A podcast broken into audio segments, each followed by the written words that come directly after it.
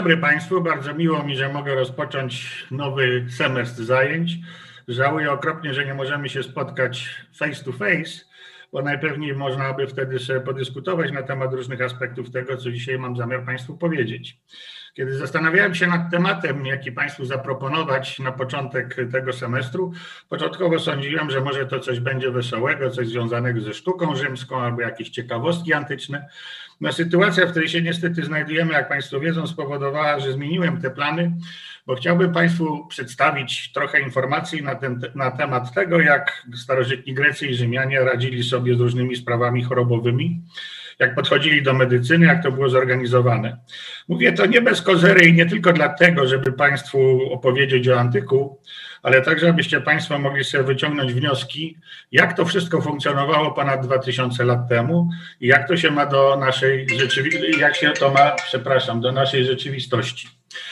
Y, dzisiejsze spotkanie będzie w gruncie rzeczy głównie poświęcone sprawom e, archeologii czy też medycyny rzymskiej, ale oczywiście trudno rozpocząć bez sięgnięcia do korzeni. Skąd się to wszystko wzięło? Jak Państwo wiecie, w gruncie rzeczy mamy 12 bogów olimpijskich. Oni powtórzyli się później w Panteonie Rzymskim. Ale oprócz tego mamy także takich bogów w świecie antycznym, którzy są wyspecjalizowani w pewnych dziedzinach. My ich nazywamy bogami, ale sprawa nie jest taka prosta. Jednym z tych bogów jest Asklepios. I gdybym zapytał Państwa kim on był, no to wszyscy odpowiedzieliby, oczywiście był Bogiem medycyny. On później troszkę zmienił nazwę na Eskulap w czasach rzymskich, ale to dość charakterystyczna rzecz. Pamiętacie Państwo zmianę imion niektórych bogów, Zeus zamienił się w Jowisza i tak dalej. W tym wypadku Asklepios zamienił się w Eskulapa. Ale z punktu widzenia samego imienia, oznaczającego tak naprawdę węża, mamy do czynienia z tym samym słowem, tylko w dwóch wersjach językowych. Otóż z tym Asklepiosem jest pewien problem i w ogóle z bóstwami leczniczymi w czasach antycznych i w kulturach antycznych jest pewien problem. Okazuje się bowiem, że mimo, że zdrowie przecież jest podstawą naszego funkcjonowania, no to tak się jakoś składa, że żaden z głównych bogów panteonów, dowolnej w zasadzie religii, no nie zajmował się medycyną wprost. Zawsze były to jakieś takie osoby, które były półbogami. I w przypadku Asklepiosa mamy dokładnie taką sytuację.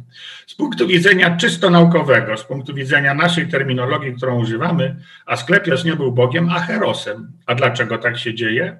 Kto to byli Herosi?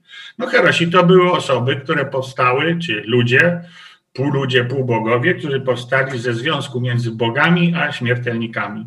I podobna sytuacja jest z Asklepiosem. My nie wiemy, kiedy, jak głęboko korzeniami sięga ten kult, chociaż mity związane ze Asklepiosem odnoszą się praktycznie do epoki brązu, ponieważ jest tam wspomniany na przykład król Minos, czyli król, który panował na Krecie, e, w Knossos, a to jak wiemy jest epoka brązu, czyli jesteśmy mniej więcej w drugim tysiącleciu przed naszą erą. Wydaje się, że ten kult sięga tak bardzo głęboko w przeszłość. Jak ten Asklepios znalazł się na świecie i co się z nim działo? No wiecie Państwo, że bogowie Grecy mieli taką tendencję, żeby czasem przybierać ludzką postać, no i zakochiwali się czysto po ludzku w różnych pięknych kobietach, przede wszystkim kobietach. Takim mistrzem kamuflażu i mistrzem zmian, który później, jak Państwo wiecie, przeszedł do bajek, dlatego że w bajkach bardzo często różni bohaterowie zmieniają swoje postacie, to też sięga czasów antycznych. Otóż ten Zeus przebrany w normalne ludzkie ciało, no, wędrował sobie po Helladzie, czyli po Grecji. Dotarł do Tesalii, gdzie istniała czy żyła taka królowa, która nazywała się Koronis. Ona była królową takiego plemienia Lapitów. O tym plemieniu troszkę wiemy, ono rzeczywiście funkcjonowało, tym bardziej, że ci Lapitowie zostali przedstawieni na tak zwanych metopach Partenonu. Pamiętacie pewnie Państwo takie przedstawienia, gdzie mamy centaury, czyli pół ludzi, pół konie, walczące z takimi dość umieśnionymi osobami. Y, to było tam symboliczne przedstawienie walki barbarzyńców, czyli w tym wypadku y, y, centaurów z ludźmi wykształconymi, którymi byli lapitami, a tak naprawdę była to aluzja do wojen Persji i Helady. Przy czym Helada to oczywiście było centrum kultury, to byli ci kulturalni, a jak gdyby przedstawieniem symbolicznym tego barbarzyństwa byli centaurowie. Efekt tego mariażu między Koronis i Zeusem no, oczywiście było dziecko. Tym dzieckiem okazał się Asklepios.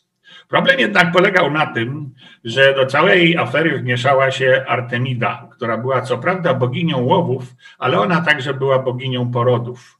Bardzo jej się nie podobało że taki mariaż nastąpił między Bogiem a zwyczajną śmiertelniczką i postanowił tę zwyczajną śmiertelniczkę zabić, strzelając w nią strzałami i to strzelając na obszar łona. Jest to sytuacja dość znana zresztą w antycznej Grecji, ponieważ uważano, a czasem zdarzały się przy porodach komplikacje, że zapalenia wynikające i zatrucia wynikające z jakichś nieprawidłowości przy porodzie y, powodowały śmierć matki i wiele osób, wiele kobiet, które były w połogu, bardzo modliły się do Artemidy, żeby ona oszczędziła takiej okrutnej śmierci. No niestety biedna Koronis w ten sposób właśnie zmarła. Kiedy zmarła, postanowiono wydobyć to dziecko, które znajdowało się w jej łonie i tak narodził się Asklepios. Asklepios był bardzo rozwiniętym intelektualnie człowiekiem, interesującym się medycyną, z, zbierał ze sobą wszystkie recepty, które gdziekolwiek znalazł, wędrował po Heladzie. Efekt był jednak taki, że nagle zawędrował do Knossos. W Knossos wydarzyła się wielka tragedia. Mianowicie ukochany syn króla Minosa, Glaukos, co znaczy po, po, po polsku słodki, był łakomczuchem. W magazynach Wielkiego Pałacu w Knossos znajdowały się wielkie beczki, w których przechowywano miód, który wtedy był bardzo popularny. Był także coś, dziś byśmy powiedzieli, jednym z podatków, który się płaciło, czyli kiedy płaciło się w starożytnej Grecji podatki, płaciło się je towarami. Jednym z takich towarów, który trzeba było odprowadzić do pałacu i do jego wielkich magazynów, był miód. No ponieważ był człowieczkiem małym, wydrapał się do tej wielkiej beczki, no i nieszczęśliwie do niej wpadł i utopił się. No oczywiście Minos wpadł w, straszne zakłopotanie najpierw, zdenerwował się, wydawało się, że młodego następcę tronu będzie można odratować, okazało się jednak, że nie. Wtedy właśnie na Krecie pojawił się Asklepios. Ponieważ jego sława medyczna już za nim szła, w związku z tym Minos, który w zasadzie był królem dość łagodnym, postanowił wykorzystać tę sytuację, ale w sposób dość okrutny. Zapytał się Asklepiosa, czy jest w stanie ożywić syna, następcę tronu. No, Asklepios rozłożył ręce powiedział, że on nie ma możliwości y, przywracania życia osobom zmarłym. Na co Minos zareagował w ten sposób, że zamknął Asklepiosa razem z ciałem swojego Glaukosa, swojego syna, do grobu i powiedział, że tak długo Asklepios stamtąd nie wyjdzie, dopóki nie wskrzesi Glaukosa.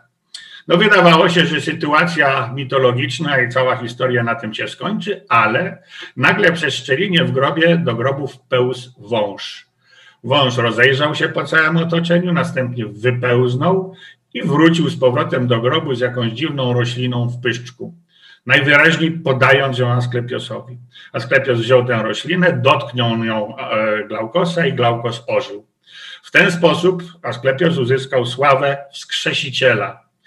Efekt był oczywiście piorunujący, ponieważ coraz więcej ludzi, coraz więcej władców zwracało się do niego, aby przywrócił do życia ukochanej im osoby. No to jednak musiało spowodować bunt bogów, ponieważ Hades który przecież zarządzał zaświatami, no w pewnym sensie nie miał pracy, dlatego że nikt na świecie nie umierał, wszyscy byli wskrzeszani przez Asklepiosa. Bardzo się zbuntował i zwrócił się do Zeusa z petycją, żeby zrobił porządek z tym Asklepiosem, bo w przeciwnym wypadku Hades będzie pusty. No i biedny Bóg Hades nie będzie miał żadnej pracy. No Zeus rzeczywiście musiał to uwzględnić, dlatego że najwyraźniej Asklepios zakłócał porządek świata. Moiry, które ciągnęły nić ludzkiego żywota, także nie miały pracy, dlatego że żadna z nich nie mogła przeciąć nici żywota, bo nawet jeśli przecięła, to Asklepios całą tę misterną tkaninę znowu zszywał i w efekcie ludzie powracali do życia. No, zdarzyło się jak się zdarzyło. Zeus jedyną bronią, jaką miał, to oczywiście były pioruny. Uderzył piorunem w Asklepiosa i w ten sposób Asklepios zmarł. Ale nim zmarł, pozostawił po sobie dość liczną rodzinę. Jego żoną i ta rodzina związana była z medycyną, jak się zaraz Państwu, państwo przekonacie. Jego żoną była Epione. Wszystkie imiona w Grecji mają swoje znaczenie, czyli one nie powstały od tak sobie, ale jeśli je przetłumaczyć na język polski, mają jakieś konkretne znaczenie. W tym przypadku epione oznacza kojąca ból. Z tą Epionem miał bardzo dużo dzieci, z których niektóre pewnie Państwo będziecie mogli rozpoznać. Pierwsza to była córka Higieja. Higieja oznacza nic innego po polsku jak zdrowie. Jej symbolem był puchar z lekarstwami opleciony przez węża. Wreszcie była Panakeja. Pewnie Państwo słyszycie znajome brzmienie słowa panaceum, bo właśnie panaceum to słowo pochodzi od imienia Panakei i oznacza to wszechlecząca. No tak jak panaceum. Panaceum to cudowne dzisiaj, to cudowne lekarstwo leczące wszystkie choroby. Wreszcie była kolejna córka Jaso. Jaso po polsku, czyli przetłumaczone, oznacza uzdrawiająca. W dodatku w jego rodzinie było dwóch lekarzy. Jeden lekarz, jeden syn nazywał się Machaon. I każdy, kto z Państwa kiedykolwiek przeczytał Iliadę i Odyseję, szczególnie Iliadę, to wie, że Machaon był głównym lekarzem walczącym, a w zasadzie leczącym żołnierzy pod Troją. W tym sensie jest on postacią historyczną na tyle, na ile rozumiemy bitwę trojańską i wojnę trojańską jako wydarzenie rzeczywiście historyczne. Wreszcie był drugi jego syn, Podaleiros, co tak naprawdę znaczy przed, po przetłumaczeniu, że jest on chirurgiem. Co by oznaczało, że już w bardzo dawnych czasach, a pamiętajcie Państwo, że Iliada Odysea, ona powstaje w połowie VIII wieku przed naszą erą, już mamy pewien podział medycyny na pewne dziedziny. Machaon w tym wypadku jawi się jako dzisiaj byśmy powiedzieli internista, a Podaleiros jest drugim jak gdyby typem lekarza, czy drugą specjalizacją, czyli chirurgiem. Zresztą Asklepios miał także wiele przygód. Musicie pamiętać Państwo, że oprócz tych mitów, o których w tej chwili powiedziałam, on odgrywał bardzo istotne znaczenie w micie o argonautach, ponieważ on był głównym lekarzem okrętu Argo, który płynął po złoto do Kolchidy, czyli na obszar mniej więcej współczesnej, współczesnej Gruzji. Po zabiciu Asklepiosa tak to bywało w mitologii antycznej, osoby bardzo ważne dla bogów, czy też osoby bardzo ważne dla ludzi musiały zostać jakoś upamiętnione. Nie budowano im pomników, ale bardzo często umieszczano ich na nieboskłonie. Tak się stało i tak powstała wielka i tak zwana mała niedźwiedzica. Tak powstało bardzo wiele opowieści mitologicznych, jak chociażby znany gwiazdozbiór Oriona z jego historią, czyli z historią Oriona. W przypadku Asklepiosa powtórzyła się ta sytuacja.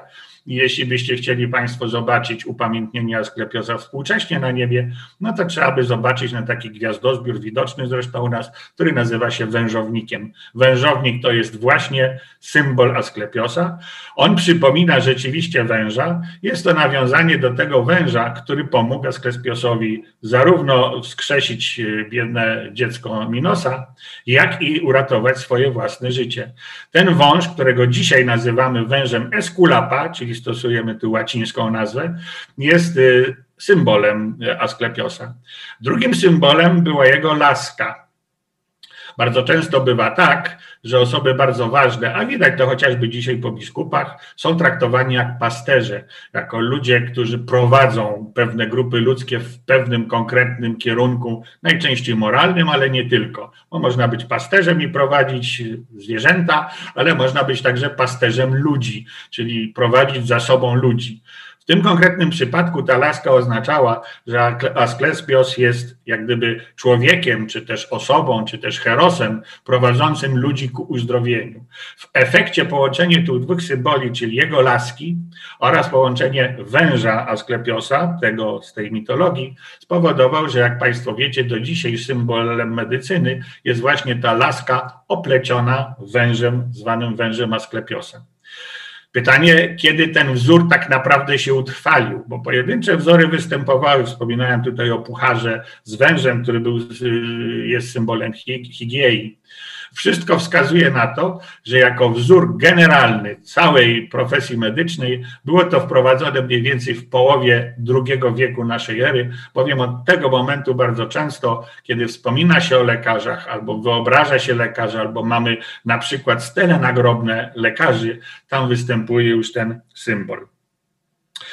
Oczywiście kult Asklepiosa musiał się rozwijać yy, w różnych miejscach ówczesnego świata, no i przyjął bardzo dziwną formę, znaną w zasadzie do dzisiaj, czy też ta forma, która powstała mniej więcej w VIII wieku przed naszą erą, bo wydaje się, że tak głęboko, łącznie z tym kultem, sięgają pierwsze materialne dowody funkcjonowania opieki medycznej w Grecji. I te materialne dowody nazywają się od imienia Asklepiosa Asklepionami. Dzisiaj moglibyśmy powiedzieć, że to były antyczne szpitale, chociaż wyglądały one całkowicie inaczej niż nasze współczesne szpitale.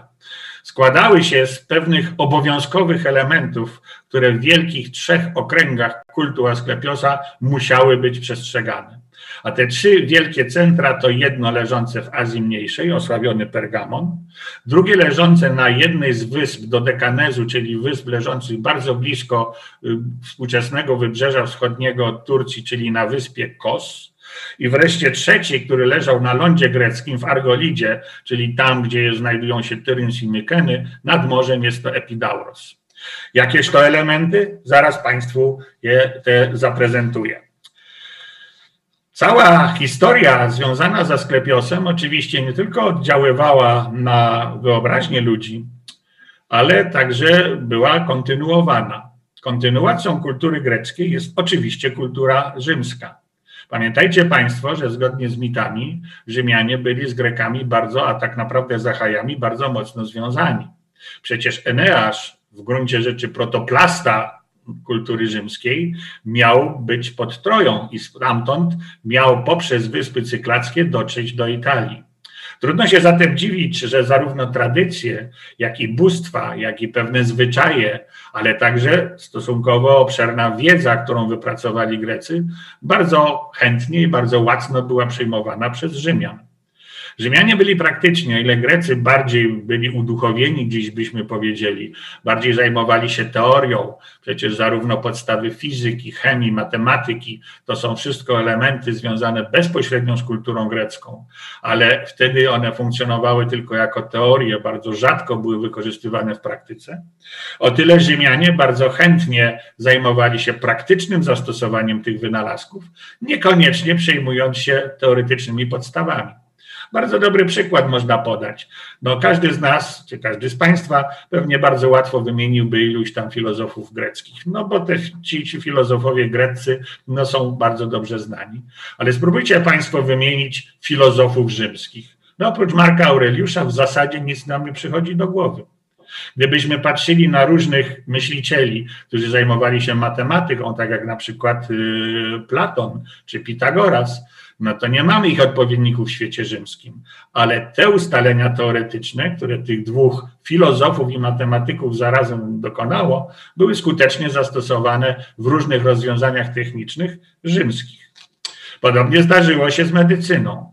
Oni przejęli całe zwyczaje związane z tym, co medycyna y, grecka wymyśliła, jednocześnie zaczęli to rozwijać w postaci całego, całego systemu.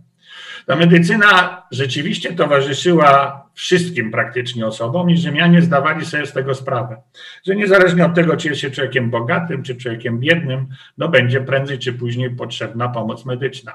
Pytanie polegało na tym, czy państwo w rozumieniu imperium, najpierw republiki, a później imperium, ma zorganizować taką służbę zdrowia, czy, czy po prostu ma się tym zaopiekować, czy też cała sytuacja ma zależeć od na przykład statusu majątkowego i od tego, czy jakiś ludzi stać na to, aby y, być leczonym, czy też nie. Tutaj był bardzo wielki problem związany zarówno z organizacją. Pamiętajcie Państwo, że Cesarstwo Rzymskie, jak widzicie teraz jego mapę, rozciągało się praktycznie no, wokół całego Morza Śródziemnego. To jest ponad 14 tysięcy w linii prostej między wschodnią a zachodnią częścią.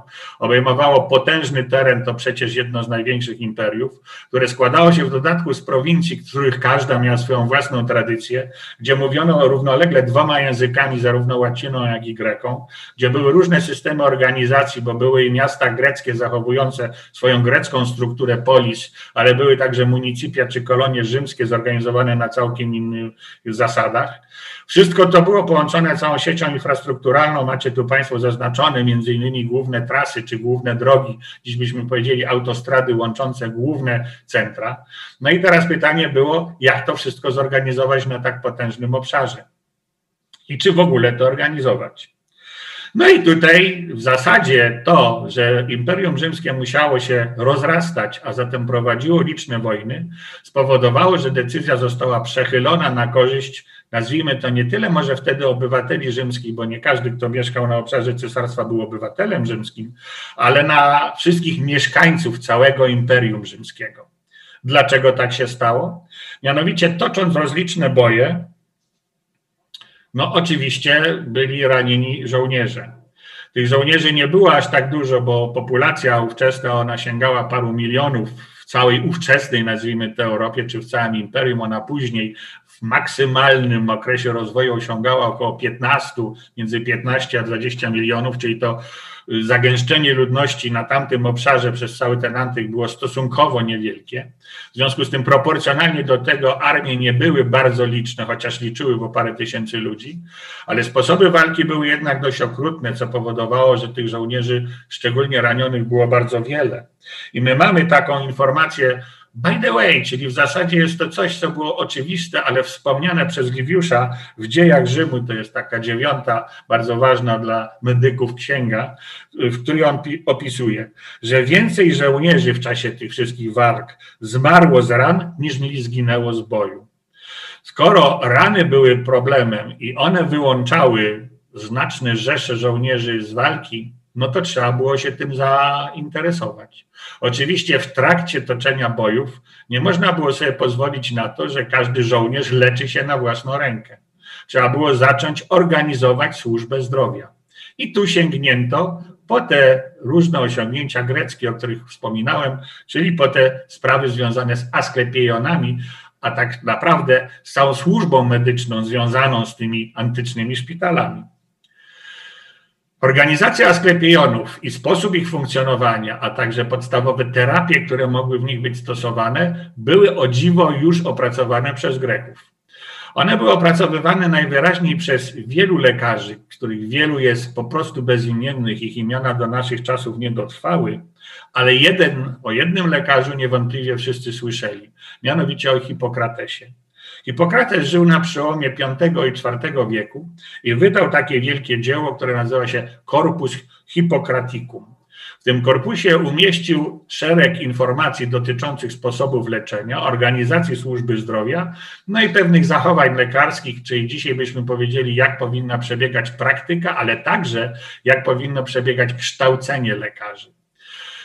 W tym korpusie przypisywanym Hipokratesowi znajduje się jednak szereg elementów czy szereg źródeł, które pochodzą właśnie od tych bezimiennych lekarzy. Zatem, kiedy patrzymy na korpus Hipokratesa, musimy pamiętać, że on w dużej mierze skompilował wszystko to, czy też zebrał w postaci jednego dzieła składającego się aż z 53 części całą ówczesną wiedzę medyczną. Oczywiście jego udział osobisty w tworzeniu tego pisma, czy w tworzeniu tych pism był bardzo wielki, dlatego że on zweryfikował niektóre hipotezy, które wedle niego były błędne i jak wiemy były rzeczywiście błędne.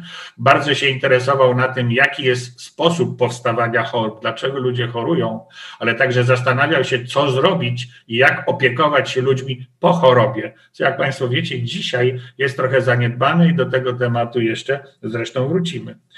Z tego korpusu hipokratejskiego do naszych czasów przetrwała jedna bardzo ważna rzecz, o której także wszyscy słyszeli, mianowicie przysięga Hipokratesa.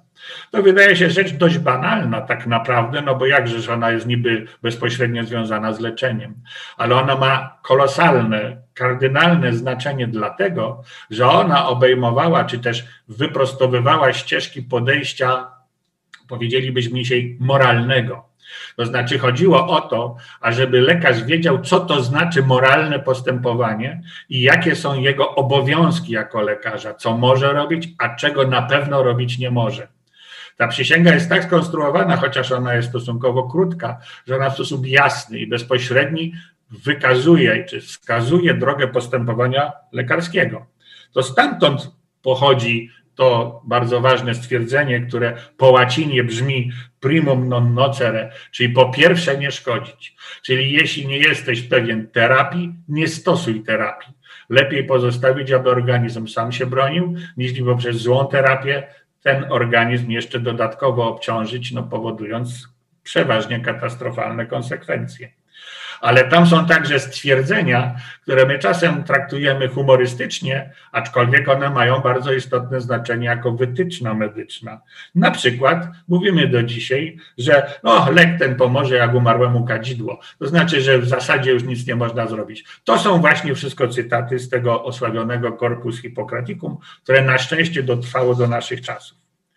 Jednym z najważniejszych centrów jest centrum Asklepiosa, czyli Asklepion, który powstał na wyspie Kos. On składa się z trzech elementów. To, co Państwo widzicie, to jest zachowany jeden fragment.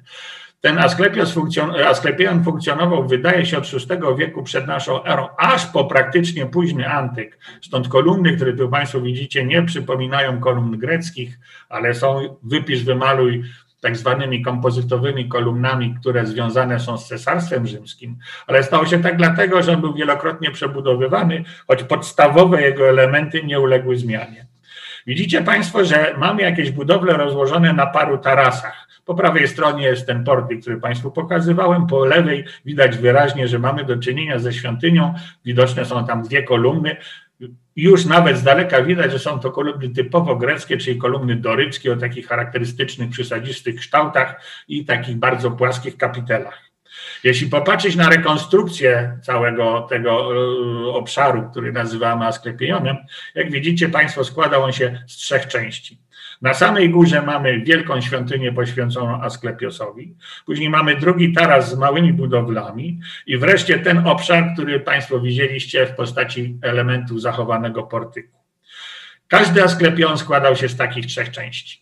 Najpierw musiała być świątynia poświęcona temu Herosowi, chociaż jak Państwo słyszycie, i to będzie łatwiej, jeśli będziemy go tak określać, że jest on Bogiem, ale Bogiem lekko napisanym, czym z małej litery, albo też napisany w cudzysłowie. Dlaczego ten Asklepios i kult jego? Tu nie chodziło nawet o osobisty kult związany z Asklepiosem, tu raczej, bo to tak rozumieli Grecy, chodziło o umiłowanie wiedzy, czy też kult wiedzy, czy kult praktyki, sposobu zachowania. Czyli raczej tu nie chodzi o to, że czciło się konkretne bóstwo, tak jak Zeusa, Atenę czy Apolina. Raczej jest to rodzaj świątyni poświęconej pewnej idei, a ta idea jest personifikowana poprzez osobę Asklepiosa, czyli Erosa tak naprawdę. Drugi obszar służył rzeczywiście do leczenia. Tu znajdowały się liczne budowle, gdzie po pierwsze składano ofiary bóstwu, ponieważ uważano, że to, to bóstwo, czy ten Asklepios będzie w pewien sposób pomagał. A w jaki sposób będzie pomagał? Mianowicie, żeby ustalić część przynajmniej przyczyn, dla których chorujemy, kiedy przyjeżdżało się do takiego asklepionu i było się obejrzanym wstępnie przez lekarza, trzeba było odbyć specjalną ceremonię ta ceremonia, czyli święty sen, odbywał się na tym drugim tarasie w niewielkich pomieszczeniach. Później te pomieszczenia były rozbudowane, takie kubikula, to się nazywa fachowo po, po, po rzymsku, albo też dormitoria, czy też miejsca, w którym się śpi. Na czym co polegało? Mianowicie kiedy lekarze już obejrzeli wstępnie określili, co komu dolega, wtedy trzeba było złożyć ofiarę Asklepiosowi, prosząc go o to, ażeby w czasie snu podpowiedział terapię, czyli żeby on w pewnym sensie osobiście przyszedł, obejrzał tego chorego i następnie wypowiedział przez sen, co temu choremu dolega, czy też jaką zastosować terapię. Następnie kolejnego dnia ten pacjent był odpytywany przez lekarzy, jaki to sen został mu zesłany. Jak rozumiecie, te sny były bardzo różne, bardzo symboliczne. Ostatnio mówiliśmy tam kiedyś o tym, w jaki sposób wróżono i w jaki sposób y, w ogóle starano się rozpoznać przyszłość. To jest element tego, tej samej rozgrywki, byśmy dzisiaj powiedzieli, intelektualnej, mianowicie polegającej na reinterpretacji, czy też interpretacji pewnych wydarzeń w pewnym kontekście. Tutaj oczywiście sen nie musiał koniecznie być, polegać na tym, że rzeczywiście śnił się komuś Asklepios, który wypisywał mu przez sen recepty, które trzeba było zapamiętać, a następnie przekazać lekarzowi. Tu raczej chodziło o cały zestaw symboli, które w czasie snu się pojawiały i które wtórnie były reinterpretowane czy też interpretowane przez lekarzy. Ale na tym się nie kończyło, bo oczywiście ta podpowiedź Asklepiosa to jedna rzecz, a terapia, która była zastosowana, to druga rzecz. Trzeci taras, który tutaj Państwo widzicie, jest tarasem, który byśmy dzisiaj nazwali no, prawdziwym szpitalem, w tym sensie, że tutaj przechadzano się w, cza e, w, czasie tej, w czasie pobytu w Asklepionie w tym portyku, rozmawiano z lekarzami, tam znajdowały się na świeżym powietrzu także odpowiednie stanowiska, gdzie dokonywano niektórych operacji, przy czym to były operacje odbywane no, bez specjalnego znieczulenia, oczywiście nie wszystkie choroby tego wymagają, wymagały i nie wykonywano operacji, które by rozcinały wnętrze człowieka, czyli takich operacji w naszym pojęciu nie dokonywano. Ewentualnie, jeśli już rozcięcie nastąpiło, no to wtedy dopiero ono było zaszywane, ale to była rzecz wtórna. Natomiast starano się przede wszystkim postawić diagnozę, ponieważ Hipokrates i Asklepios powiadali wyraźnie: postaw dobrą diagnozę. Postawienie tych dobrych diagnoz nie było takie znowuż proste. Dzisiaj, żeby się przekonać, co nam dolega, no oczywiście idziemy na badania. Można zbadać krew, można zbadać, y, zrobić prześwietlenie. Ta technika medyczna bardzo została rozwinięta i bardzo pomaga lekarzom. No ale przecież w antyku tego nie było. Jak zatem badano człowieka? No przede wszystkim przez dokładną obserwację jego ciała z punktu widzenia zewnętrznego a zatem koloru skóry, czy się poci, jaki ma wygląd języka, jaki ma wygląd oczu. Następnie badano wszelkie jego typu wydzieliny, począwszy od plfocin, także innych wydzielin, Państwo domyślacie się, dlatego że ich kor i cała, wszystko razem mogło świadczyć o tym, na co dana osoba e, choruje. Bardzo dużą wagę przywiązywano do badania tętna jak się wydaje, tak to przynajmniej wynika z tych źródeł medycznych, czy też źródeł pisanych, które opisują medycynę, wyróżniano przynajmniej 14 typów tętna. Przy czym starano się te typy tętna w pewnym sensie przypisać do poszczególnych chorób czyli zarówno czy tętno jest mocny, czy jest regularny, czy jest nieregularny, jeśli nieregularny, w jakich odstępach. Co jak wkrótce się Państwo przekonacie, bo, bo będę o tym także mówił, mogło się także przyczynić do rozwoju innej dziedziny nauki, a raczej innej dziedziny naszego życia y, współczesnego, mianowicie kryminalistyki, ale o tym powiem Państwu za chwilę. Tak wyglądał taki sztampowy, nazwijmy to Asklepiejon, składający się z trzech części, w których leczono ludzi. Innym bardzo ważnym punktem było epidauros. Widzicie tutaj Państwo, rozkład jest troszkę inny, ale mamy wyraźnie podziały na trzy części. Ta część taka okrągła, tam jest napisane tolos, no to jest część, która w tym wypadku była niesłychanie ważna, bo była świątynią Asklepiosa, ale specyficzną. Drugi mamy Odeon. Musicie Państwo pamiętać, że medycyna polegała nie tylko na tym, ażeby stosować terapie medyczne, ale uważano, że bardzo dużą rolę, i wiemy to współcześnie, że to prawda, należy przypisać psychice. W związku z tym, oprócz terapii medycznych, trzeba było tych ludzi czymś zająć. W Odeonie, czyli miejscu, gdzie się śpiewało, albo w teatrze, które także występuje bardzo często we wszystkich tych, e, przy blisko tych asklepionów, były przedstawiane sztuki medyczne, e, sztuki teatralne, które odnosiły się do sztuki medycznej, albo zgoła były przedstawiane komedie. Chodziło o to, ażeby tych biednych pacjentów, często cierpiących, którym nie można było jakoś bardzo ulżyć, na przykład za pomocą bardzo silnych środków znieczulających, czy w jakikolwiek inny sposób e, pomóc, starano się im spowodować, ażeby ich nastrój generalny był nastrojem pozytywnym. Jak Państwo wiecie, dzisiaj do tego powracamy. Po dwóch tysiącach lat odkryliśmy tę prawdę, którą oni już bardzo, bardzo dawno temu stosowali w praktyce. Wreszcie taka dziwna budowla składająca się z czterech kwadratów, to jest właśnie to święte dormitorium. To jest miejsce, a zarazem tak zwany hotel, czyli tam po prostu przebywano, każdy miał swoją własną salkę i w tej salce w czasie całej tej terapii przebywał.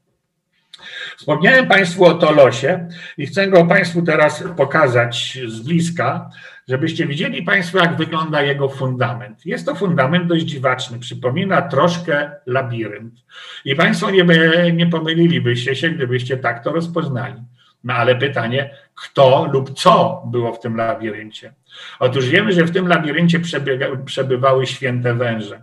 Tam hodowano te węże Asklepiosa. One były używane w niektórych terapiach. My, kiedy mówiliśmy kiedyś tam o e, wyroczniach, to Państwo pamiętacie, jak biednego jakiegoś człowieka w Labadei wkładano do ciemnego pomieszczenia, do ciemnej jaskini, właśnie z wężami, co powodowało, jak się Państwo domyślacie, niesłychanie dramatyczny impuls psychiczny. Tutaj te węże były używane w dość podobnym celu, z tym, że one nie były traktowane jako coś złego, ale jako bezpośredni wręcz dotyk y, Asklepiosa, no ponieważ to były święte węże Asklepiosa. One, węże, które przebywały w tym, y, y, w tym labiryncie, odegrały później bardzo istotną rolę w przypadku Rzymu, do czego za chwilę wrócimy.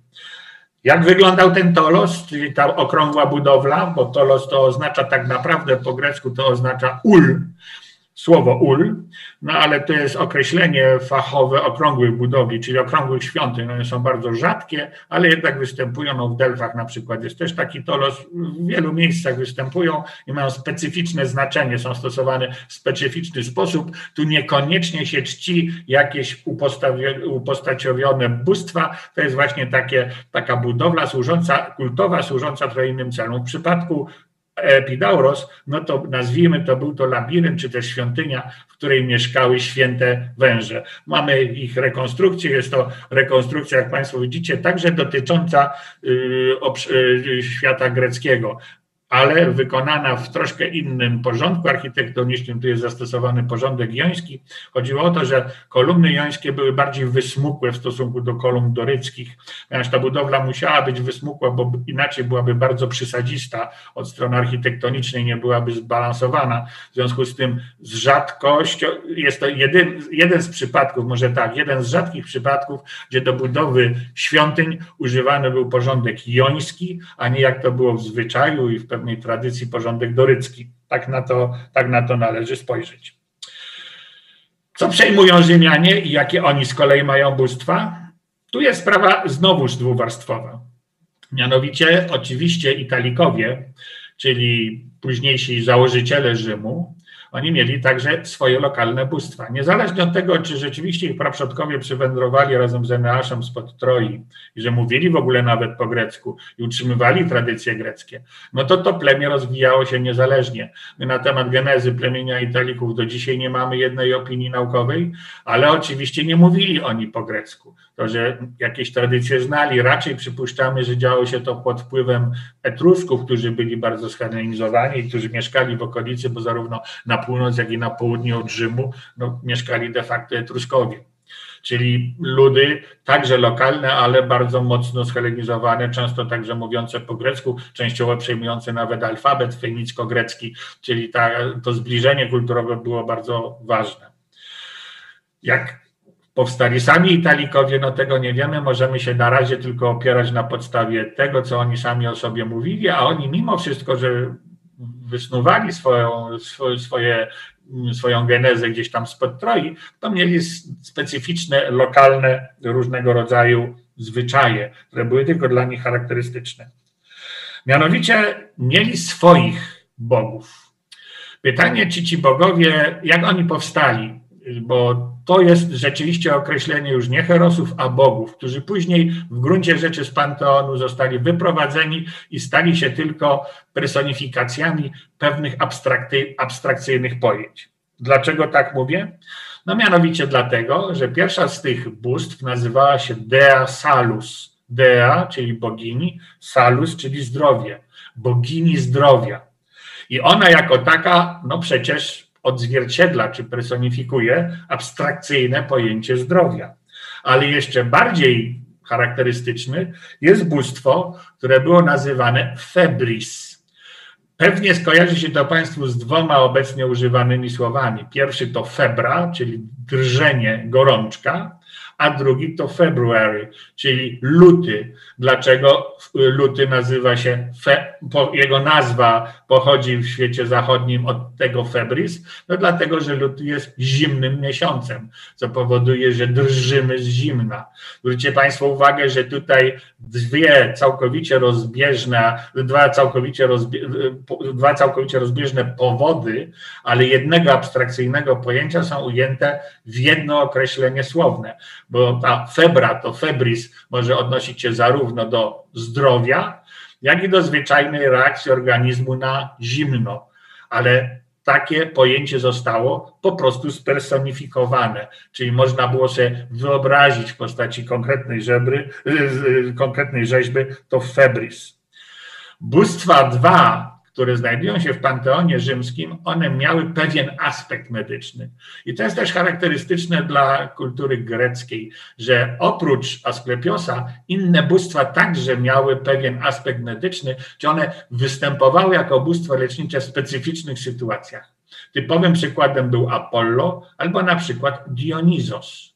Tym bardziej, że uważano między innymi, uważał to e, Hipokrates i może Państwo tego nie powtarzajcie, bo on dawał taką radę, że lepiej się porządnie upić niż nie trzymać diety. E, jest to troszkę zabawne dla nas, ale ma to aspekt medyczny dlatego, że w czasach greckich i rzymskich część lekarstw była podawana razem z winem. To znaczy, że wino było zaprawiane różnego rodzaju ziołami, a, działają, a znajdujący się w winie alkohol wypłukiwał, co jak wiemy teraz, oni z tego nie zdawali sobie sprawy, wypłukiwał pewne mm, lecznicze substancje, które znajdowały się w tych ziołach, automatycznie takie wino lecznicze, zresztą ono było później stosowane dość szeroko, szeroko było w gruncie rzeczy lekarstwem. Stąd to pojęcie, czy też powiedzenie, że lepiej się upić, niż nie trzymać diety, no miało swój sens także głęboko medyczny, a nie było zachęcaniem do popadnięcia w jakiś dodatkowy nauk pod pretekstem leczenia się, no bo byłoby to złe postawienie sprawy. W przypadku e, Rzymian takie dwa bóstwa, które tutaj zajmowały się leczeniem, to był Mars, o dziwo. A dlaczego? Dlatego, że Mars był bogiem wojny. Jak Państwu powiedziałem, ci żołnierze, no przecież no, na wojnie umierali i tam byli ranieni. W związku z tym zwracali się do Marsa i to nie tyle jako bóstwa uzdrawiającego w sensie, że on im przywróci jakieś zdrowie, ale w tym sensie, żeby się opiekował ten Mars nimi, a żeby oni tym ranom, żeby tych ran tam nie, nie, nie mieli, żeby nic im się nie stało na polu walki.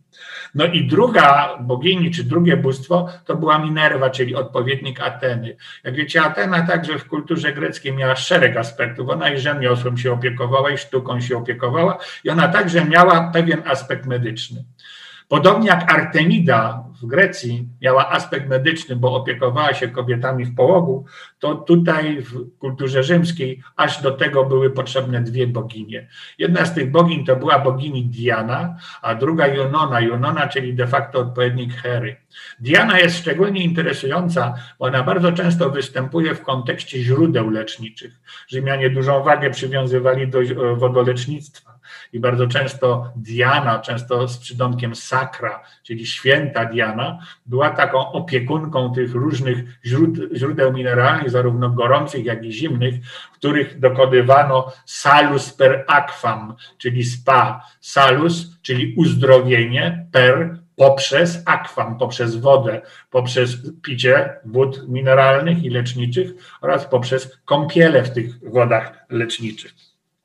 Tak wyglądała cała ta sytuacja. Tu jeszcze Państwu chcę z Epidauros pokazać potężny teatr. To właśnie teatr, w którym przedstawiano i historię Asklepiosa i tego, jak uzdrawiał i wskrzeszał ludzi oraz różnego rodzaju inne elementy, które miały posprawić nastrój. Wspominałem Państwu o tym, że ten dziwny Tolos, który znajduje się, który znajdował się w Epidauros, odegrał bardzo istotne znaczenie w medycynie rzymskiej. Ano odegrał. Rzymianie do medyków mieli początkowo dość sceptyczne, sceptyczny stosunek. Wiązało się to z pewną tradycją, która jeszcze dawniej w Polsce także funkcjonowała, chociaż w zasadzie z Rzymem nie miała nic wspólnego. Mianowicie w strukturze rodziny rzymskiej bardzo ważną, czy też decydującą rolę odgrywał tak zwany pater familias, czyli pater, ojciec, familias rodziny, głowa rodziny byśmy dziś powiedzieli. Przy czym to nam kojarzy się przeważnie z osobą jakąś starszą. W praktyce rzymskiej to niekoniecznie musiała być osoba starsza, chodziło o pierwsz, osobę pierwszą z linii y, męskiej, która dziedziczyła majątek tak byśmy to dziś nazwali. Czyli jeśli ojciec zmarł bardzo wcześnie, a syn no, był już pełnoletni, ale nie był koniecznie posunięty w wieku, to mimo to, że był młody lub najmłodszy z tej rodziny, on stawał się pater familias, czyli głową rodziny. Obowiązkiem pośród wielu innych obowiązków tego pater familias było leczenie swoich własnych członków rodziny, a także niewolników. Oczywiście niektórzy z nich posiadali już pewną w to wprawę, inni mieli dodatkowych ludzi, którzy no, przypominali o pewnych zwyczajach czy pewnych metodach leczniczych, które są znane. Do dzisiaj Państwo przecież wiecie, że wiele ludzi zna się na ziołolecznictwie i, i stosuje leki, więc podobnie postępował pater familias. Dopóki społeczeństwo rzymskie się nie rozwinęło, nie było tych ludzi bardzo dużo, czyli dopóki populacja nie wzrosła, taki sposób leczenia no, był dość skuteczny, on był dość prosty. Zresztą te choroby, które ich wtedy dotykały, one w zasadzie były zbliżone do naszych, a nawet można by powiedzieć, że w pewnym sensie oni byli zdrowsi ze względu na to, że pewne cywilizacyjne choroby, które nam towarzyszą ze względu na mieszkanie w wielkich, y, za to, że mieszkamy w wielkich aglomeracjach, no oni tego nie mieli. No oczywiście w takim gospodarstwie rolnym, gdzie oni sobie tam pracowali, no to najczęściej były jakieś stłuczenia, złamania, odparzenia, otarcia, etc., etc. Bardzo rzadko zdarzały się, aczkolwiek zdarzały się jakieś zatrucia związane z tym, że nie, nie należycie potrafiono konserwować nie, żywność. W związku z tym zdarzały się i takie rzeczy.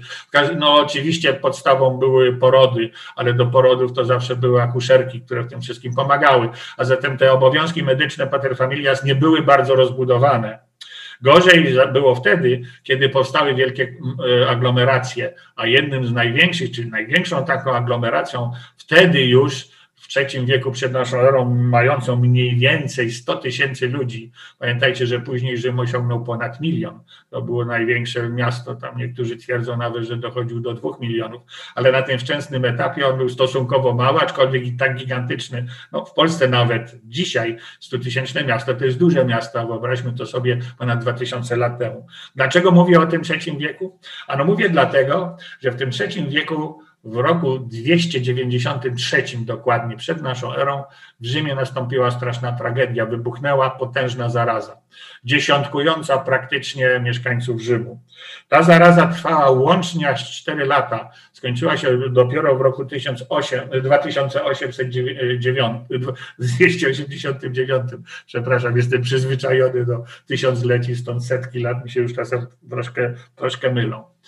Nie było wiadomo, co zrobić wszyscy pater familias i lokalni lekarze, których było bardzo niewielu, bo jeśli tam byli lekarze, to byli greccy lekarze, gdzieś tam tacy nie do końca wyszkoleni, którzy w Grecji nie mogli znaleźć zatrudnienia, no to pojechali do, do, do nowego centrum rodzącego się kulturowego, żeby tam zrobić karierę. W każdym razie cała służba medyczna ówczesna na ówczesnym etapie nie mogła sobie z tym poradzić.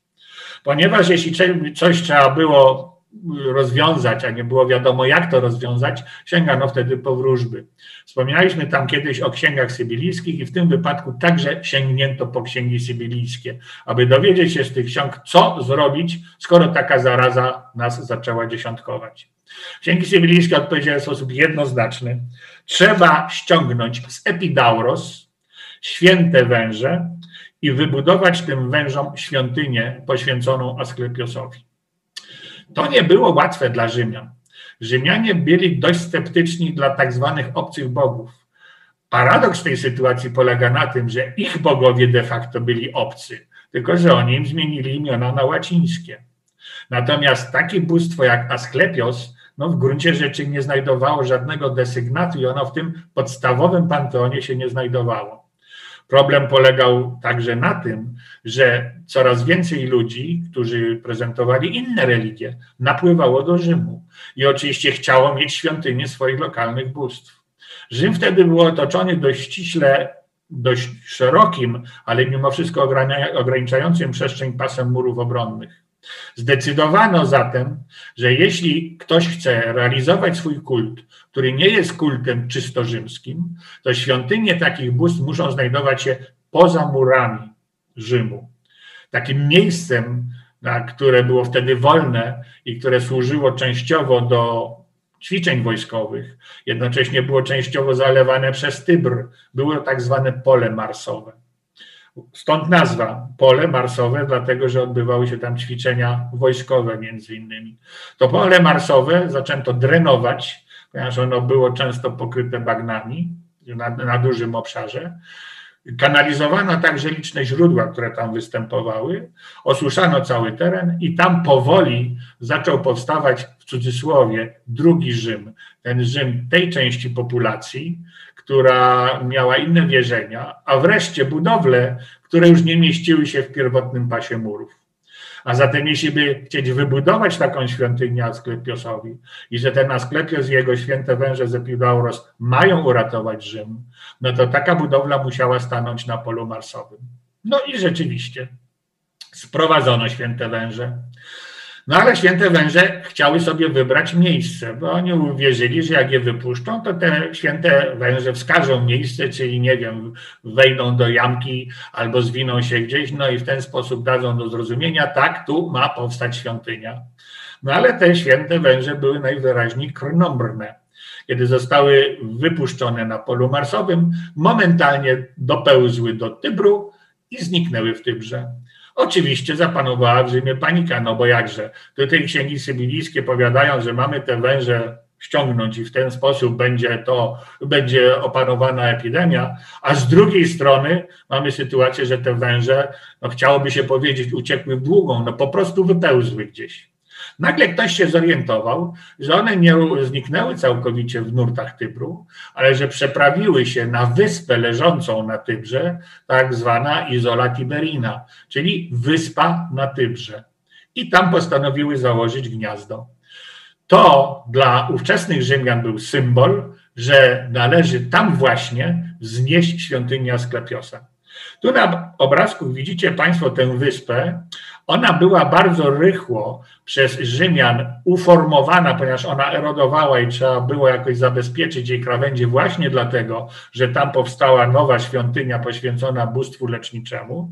No więc uformowano je w kształt okrętu. Widzicie Państwo elementy po lewej stronie fundamentów, one są przykryte współczesnymi, współczesnym betonem, ale po prawej stronie macie Państwo zachowane fragment dziobu tak uformowanej wyspy, czyli ona dla obserwatora zewnętrznego przypominała potężny kamienny statek. To wszystko działo się w III wieku przed naszą erą. I wyobraźcie sobie Państwo, że szpital czy, czy medyczny aspekt tej wyspy funkcjonuje do dziś. Tam przez całe te 2000, no ponad 300 lat, tak czy siak funkcjonowały różnego rodzaju albo świątynie poświęcone bóstwom leczniczym lub świętym którzy są uznawani przez chrześcijaństwo za związanych z medycyną, albo lub też paralelnie znajdowały się tam szpitale z różnych okresów chronologicznych, aż po współczesność. Tak ta tradycja głęboko się tam zakorzeniła. Oczywiście Rzymianie mieli powoli coraz więcej swoich własnych lekarzy, ale podstawą, tak czy siak, tych wszystkich lekarzy no, byli lekarze, rzymscy, y, lekarze greccy. Niektórzy z nich, tak jak przedstawiony tutaj Celsus, który żył de facto no, w czasach Augusta na przełomie R, bo on zmarł w siódmym, w siódmym roku naszej ery, tam około 50, 53 roku przed naszą erą się urodził, zatem zmarł stosunkowo, stosunkowo młodo. On pochodził z Pergamonu i jest uznawany za jednego z największych lekarzy antycznych. On jako pierwszy zaczął robić także operacje plastyczne. I to nie była tylko fanaberia bogatych ludzi, ale związane to było z licznymi uszkodzeniami ciała, które Rzymianie ponosili w czasie walk, ale także zwyczajnych burt, które się odbywały w Rzymie. Bardzo często, jak Państwo sobie wyobrażacie, kiedy cięło się mieczem, a miecze rzymskie były stosunkowo krótkie i reszta korpusu ciała była chroniona no, wielką tarczą, czy w każdym razie no, należycie obszerną tarczą. Mm, głowy były zaopatrzone w hełmy. Jedynym takim miejscem, w którym można było dokonać mocnego cięcia, było uderzenie w twarz. No, chodzi o uderzenie w czaszkę. Bardzo często kończyło się to tym, że zgruchotane były nosy.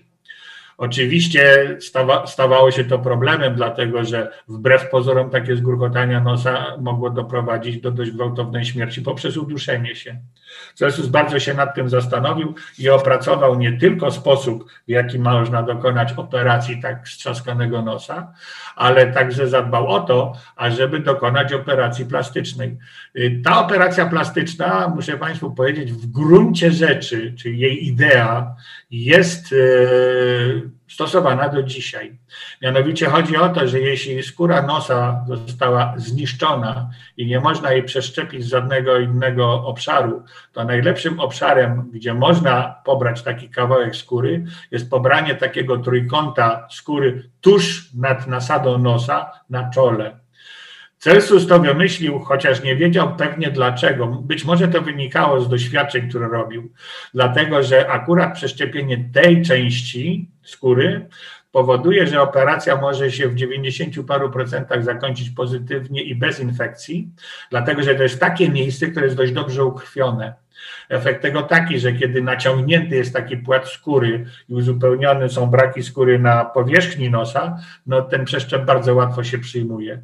Czyli jest to operacja, która ma no, 2000 lat. Oczywiście ta technika medyczna się zmieniła trochę, ale zasada przeszczepiania, czy miejsca, z którego się przeszczepia najłatwiej, no pozostała bez y, całkowitego, y, bez całkowitej zmiany.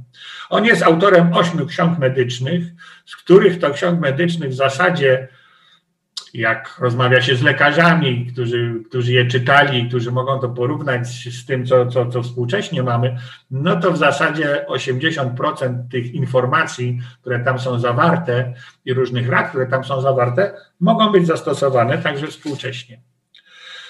Celsus był największym z tych lekarzy, jak się wydaje.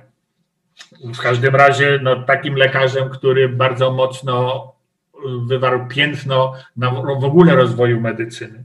Trudno się zatem dziwić, że kiedy powstało cesarstwo, postanowiono zainteresować się losem czy też zdrowiem samych cesarzy, ponieważ to od nich zależało w dużej mierze no, pomyślność różnych przedsięwzięć. No, oni byli mimo wszystko jedynowładcami. W związku z tym opieka medyczna generalna rozpoczęła się, jak Państwo widzicie, częściowo od, od żołnierzy i zaczęła przechodzić w świat ludzi cywilów. No co prawda cesarz był w zasadzie także głównodowodzącym wojska, czyli w pewnym sensie on był żo żołnierzem, no ale przecież oni nie toczyli wojen na co dzień. No, on przede wszystkim działał jako, jako zarządca cywilny. No, w związku z tym no, ta medycyna nim się zaczęła w sposób bardzo intensywny mm, interesować. Oczywiście, kiedy cesarz miał już swojego lekarza, to wszyscy, którzy byli bogaci, no także chcieli mieć swoich lekarzy. Jeden lekarz zapisał się y, bardzo mocno w historii. I on w zasadzie dotyczy nie tyle cesarza, co osoby, która o mało cesarzem nie została. Mianowicie chodzi o, o lekarza osobistego Juliusza Cezara. Juliusz Cezar, on cierpiał na bardzo różne dolegliwości wbrew pozorom, chociaż no, przedstawia się go jako, jako osobę zdrową. Y, wydaje się, że, że miał dużo przypadłości i potrzebował prywatnego, prywatnego lekarza. Miał kłopoty z trawieniem, y, prawdopodobnie miał jakieś kłopoty także neurologiczne, no ale tutaj szczegółów oczywiście nie wiemy, bo to są tylko źródła, które tego dokładnie nie opisują. W każdym razie miał własnego lekarza. Na temat jego funkcjonowania, kiedy Cezar żył, wiemy bardzo niewiele, natomiast odegrał on istotną rolę po śmierci cesarza. Jak wiecie Państwo, Juliusz Cezar został zamordowany. Źródła podają detale dotyczące nie tylko samego mordu, ale także tego, co to, co, jak on przebiegał, czyli co, co się wydarzyło, ile dostał ran i jak cała sytuacja wyglądała. I można zadać sobie pytanie, dobrze, skąd oni to wiedzą, czyli skąd ci autorzy antyczni o tym wiedzieli. A mianowicie dlatego, że jego lekarz osobisty, który miał na imię Antistiusz, dokonał pierwszych oględzin zwłok i to, te oględziny zwłok zostały udokumentowane, czyli został sporządzony protokół. Zdarzyło się to częściowo przez przypadek. Jak wiecie Państwo, no Juliusz Cezar zginął dlatego, że miał mnóstwo wrogów, ale lud rzymski go kochał. Oczywiście zaraz po śmierci, po zabójstwie nastąpiły tumulty w całym Rzymie i starano się tym, tym tumultom w jakiś sposób zapobiec. Żeby zapobiec, trzeba było wydać oficjalny dokument, co się stało. No i Antistiusz wydał taki oficjalny dokument, który został ogłoszony na forum. W efekcie wiemy, że Juliusz Cezar dostał 23 rany, ale w gruncie rzeczy tylko jedna rana, która była zlokalizowana między drugim a trzecim żebrem po lewej stronie, była raną śmiertelną, ponieważ tylko ona dosięgnęła serca. Pytanie polega na tym, czy to przebicie serca spowodowało natychmiastową śmierć, czy też być może przyczyniły się do tego także inne rany, które, przebiły, które zostały, on został ugodzony w płuca. Ponieważ jak pisze, jak pisze w tym protokole Antistiusz, oczywiście serce było przebite, ale jednocześnie krew znajdowała się w płucach, co by mogło świadczyć o tym, że Juliusz Cezar w zasadzie miał dwa powody śmierci. Uszkodzone serce i krwotok do płuc, który powodował jego za, za, zaduszenie. Ten protokół został odczytany na forum, czyli po angielsku to jest, można by powiedzieć, from the forum.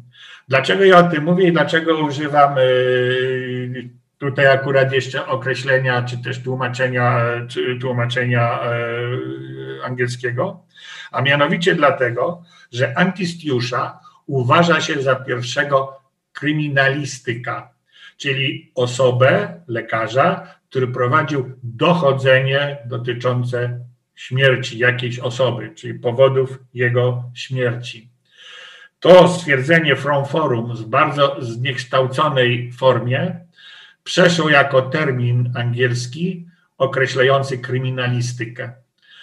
Tak więc sama nauka, kryminalistyka, wywodzi się praktycznie no, tam z 44 roku przed naszą erą, kiedy to Antistiusz jako pierwszy zaczął prowadzić dokumentację i podejście do całej sprawy, w tym wypadku morderstwa, no jako rodzaj kryminalistyka, który prowadzi dochodzenie i stara się coś tam dodatkowo ustalić.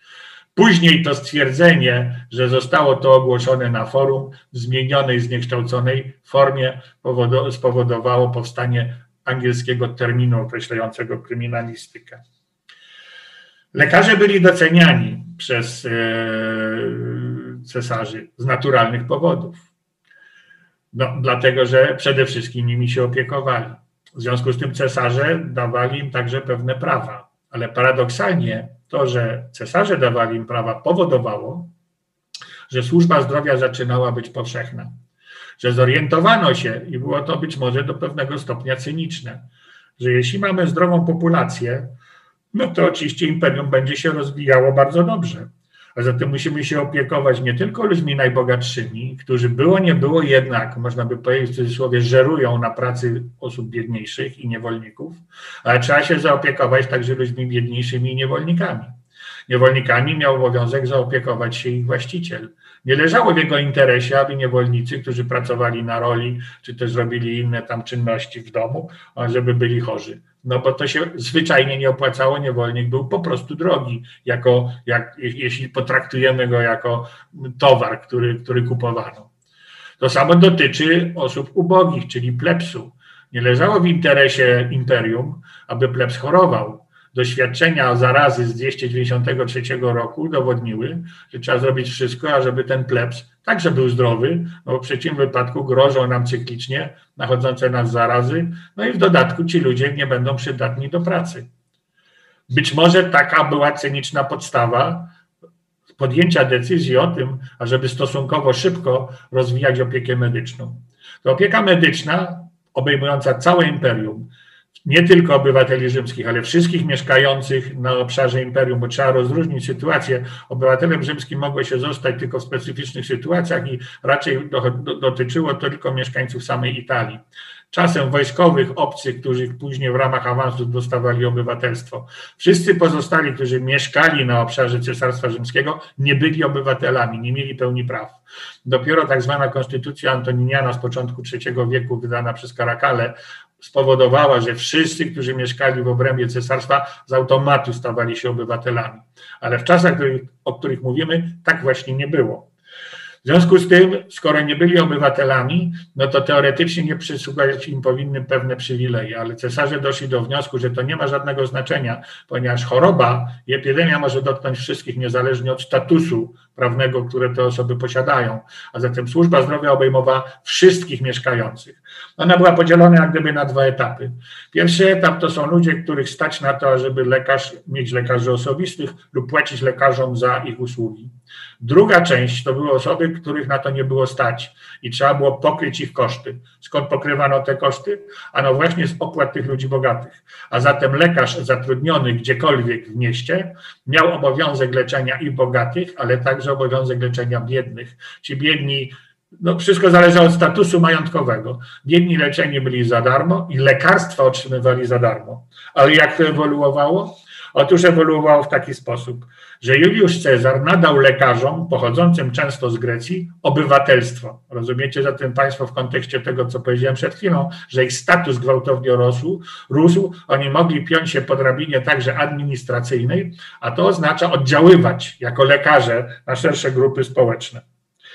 August, czyli pierwszy cesarz rzymski, zwolnił ich od podatków Chodziło po prostu o to, że oni otrzymywali swoje wynagrodzenia, ale podobnie jak wszyscy obywatele rzymscy, no bo już byli obywatelami Juliusza Cezara, musieli płacić podatki. Uznano, że oni tych podatków nie muszą płacić właśnie dlatego, ażeby mieli rezerwę finansową po to, żeby leczyć innych, czyli tych biednych. Hadrian zwolnił ich z urzędu, czyli jesteśmy w początku II wieku, zwolnił ich od służby wojskowej. Dlaczego tak się działo? No bo będąc obywatelami rzymskimi mieli obowiązek bycia żołnierzami także. Oczywiście część lekarzy była potrzebna w wojsku i do tego zaraz wrócimy, no ale pozostali nie, w związku ich zwolnił z tym. Wreszcie w połowie II wieku wprowadzono zasadę, że w miastach muszą obowiązkowo znajdować się zatrudnieni przynajmniej na jeden rok przez władze miejsce lekarze. W dużych miastach tych lekarzy musiało być minimum 10, w średnich miastach minimum 7, w małych miastach minimum 5, w wioskach minimum 2. Chodziło o to, że jeśli jeden się rozchorował, no żeby drugi był do dyspozycji. Później, wraz z upływem czasu, oni otrzymywali coraz to dodatkowe przywileje i coraz to bardziej rozrastały się te kolegia lekarskie. Jednocześnie zaczęto interesować się ich y, wykształceniem, bo dotychczas było tak, że lekarz jeden uczył kolejnego, ale trzeba było jakoś to ustabilizować i Aleksander Sewer, to jest końcówka y, pierwszego, drugiego wieku naszej ery, postanowił spowodować powstanie czegoś, co nazwalibyśmy akademiami medycznymi, ponieważ on wynajmował specjalne sale wykładowe, w których lekarze wyznaczeni uczyli innych młodych adeptów sztuki medycznej. Także można powiedzieć, że w zasadzie od końca II wieku naszej ery funkcjonowała już służba zdrowia obejmująca całe społeczeństwo, obowiązywała zasada pewne standardy medyczne, obowiązywało obowiązkowe było uczenie się, czyli że trzeba było przejść przez rodzaj studiów, żeby zostać, żeby zostać lekarzem ta służba zdrowia, muszę powiedzieć, działała aż po Bizancjum, bo później jeszcze w dużych miastach było coś takiego jak lekarz miejski, dziś byśmy to nazwali główny inspektor sanitarny. Oni właśnie koordynowali działania różnych lekarzy w przypadku jakichś dramatycznych wydarzeń, wojen, y, zaraz, oni koordynowali całość, było wiadomo do kogo się zwrócić i kto podejmował decyzję. No był to taki, no, to się nazywało archiatros, bo jatros po, po grecku to oznacza lekarz i te terminy greckie przechodzą przechodziły. Archi to jest nad, czyli obejmujący wielu. Taki archiatros na przykład ówczesnego Konstantynopola, czy archiatros ówczesnego, ówczesnego Rzymu, który koordynował działanie i w, w jakichś tam dramatycznych sytuacjach całej służby medycznej, na przykład w postaci wtedy, kiedy następowały tam kolejne fale zarazy, no o czym powinniśmy teraz y, dobrze pamiętać. Jednocześnie oni zarabiali bardzo dużo, dlatego że nadworni lekarze zarabiali aż do 60 tysięcy denarów. Jeśli sobie uzmysłowicie, że kilogram wieprzowiny kosztował 25 denarów, no gęś była droga, bo ona kosztowała około 200 denarów, Sól była też droga kilogram, bo ona była deficytowa 200 denarów. Ja mówię w tej chwili o tych cenach towarów najdroższych.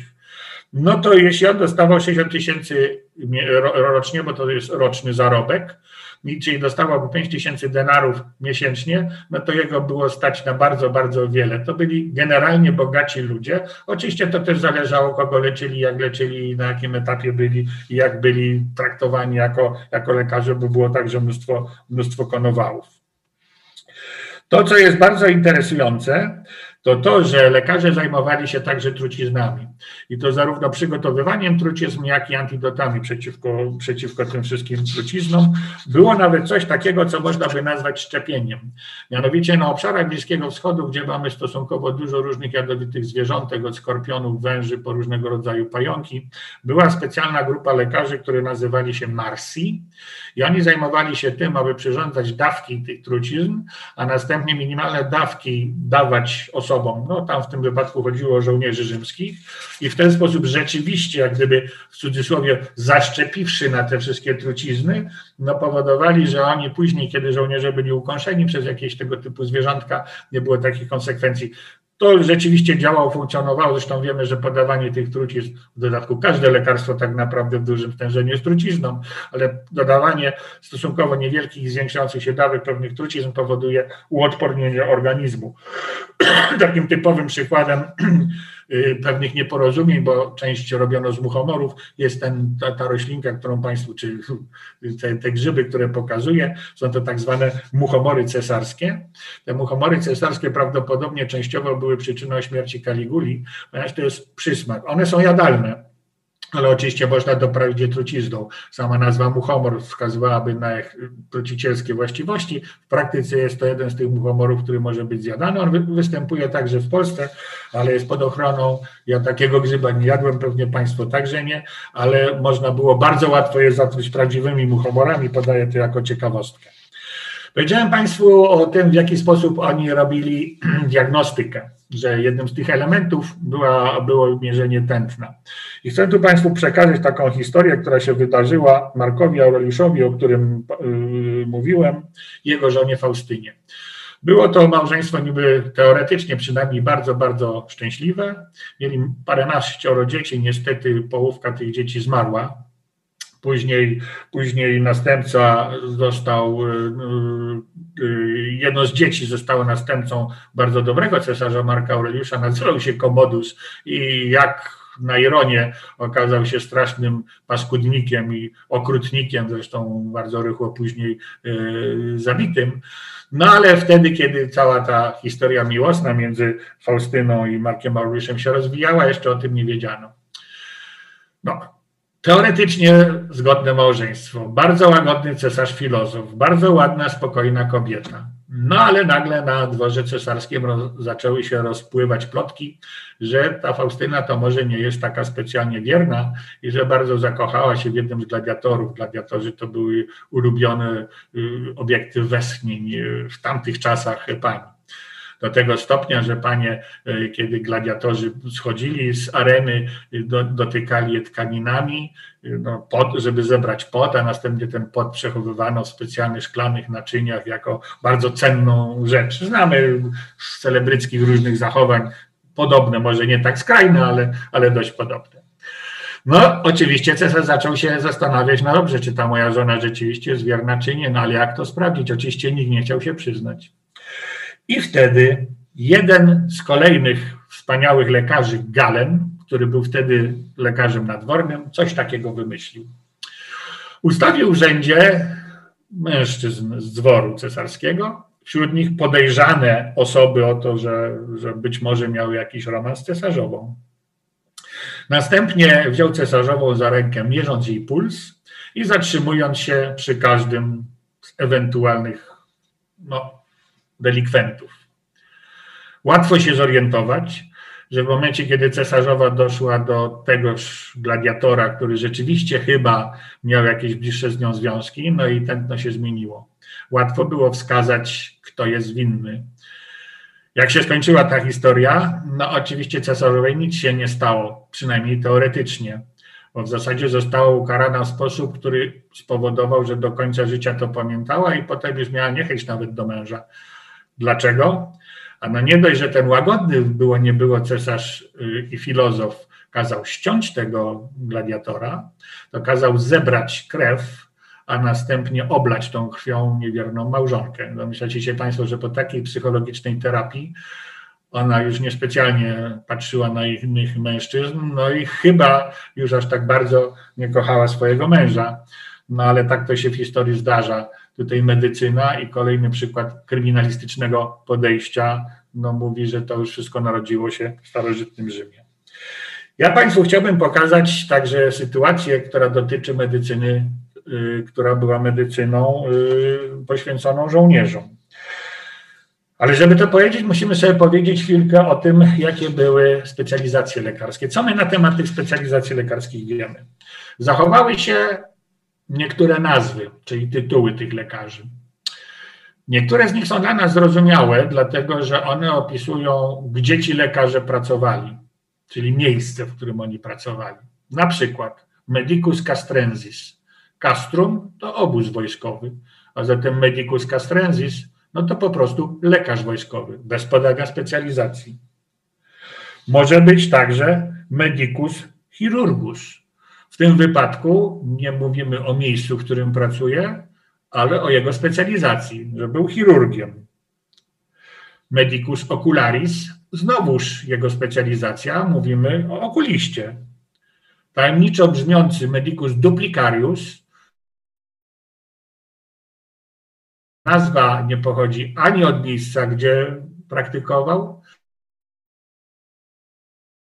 że otrzymywał podwójną pensję Stąd ta nazwa dupli, podwójnie duplikariusz, jest podwójnie opłacany. Jest także nierozwiązana nazwa. Nie wiemy, czy tu chodzi o, o specyficzny układ w strukturze społecznej, tak zwany medicus ordinarius, Teraz kim jest ordynator, doskonale wiemy. Wydaje się, że w łacinie to, to, się wiąże z takim pojęciem słowa ordo, porządku społecznego. Być może jest tu taka rzecz, że to rzeczywiście był taki lekarz trochę nadzorca, ale tego nie wiemy. Natomiast rozwiązano problem, na którym długo się głowiono, a rozwiązanie było na wyciągnięcie ręki, medicus clinicus. On kojarzy nam się z kliniką, i, ale co to jest klinika? No teraz to jest wyspecjalizowany szpital, ale cóż to znaczyło w antyku? W antyku nie było klinikus.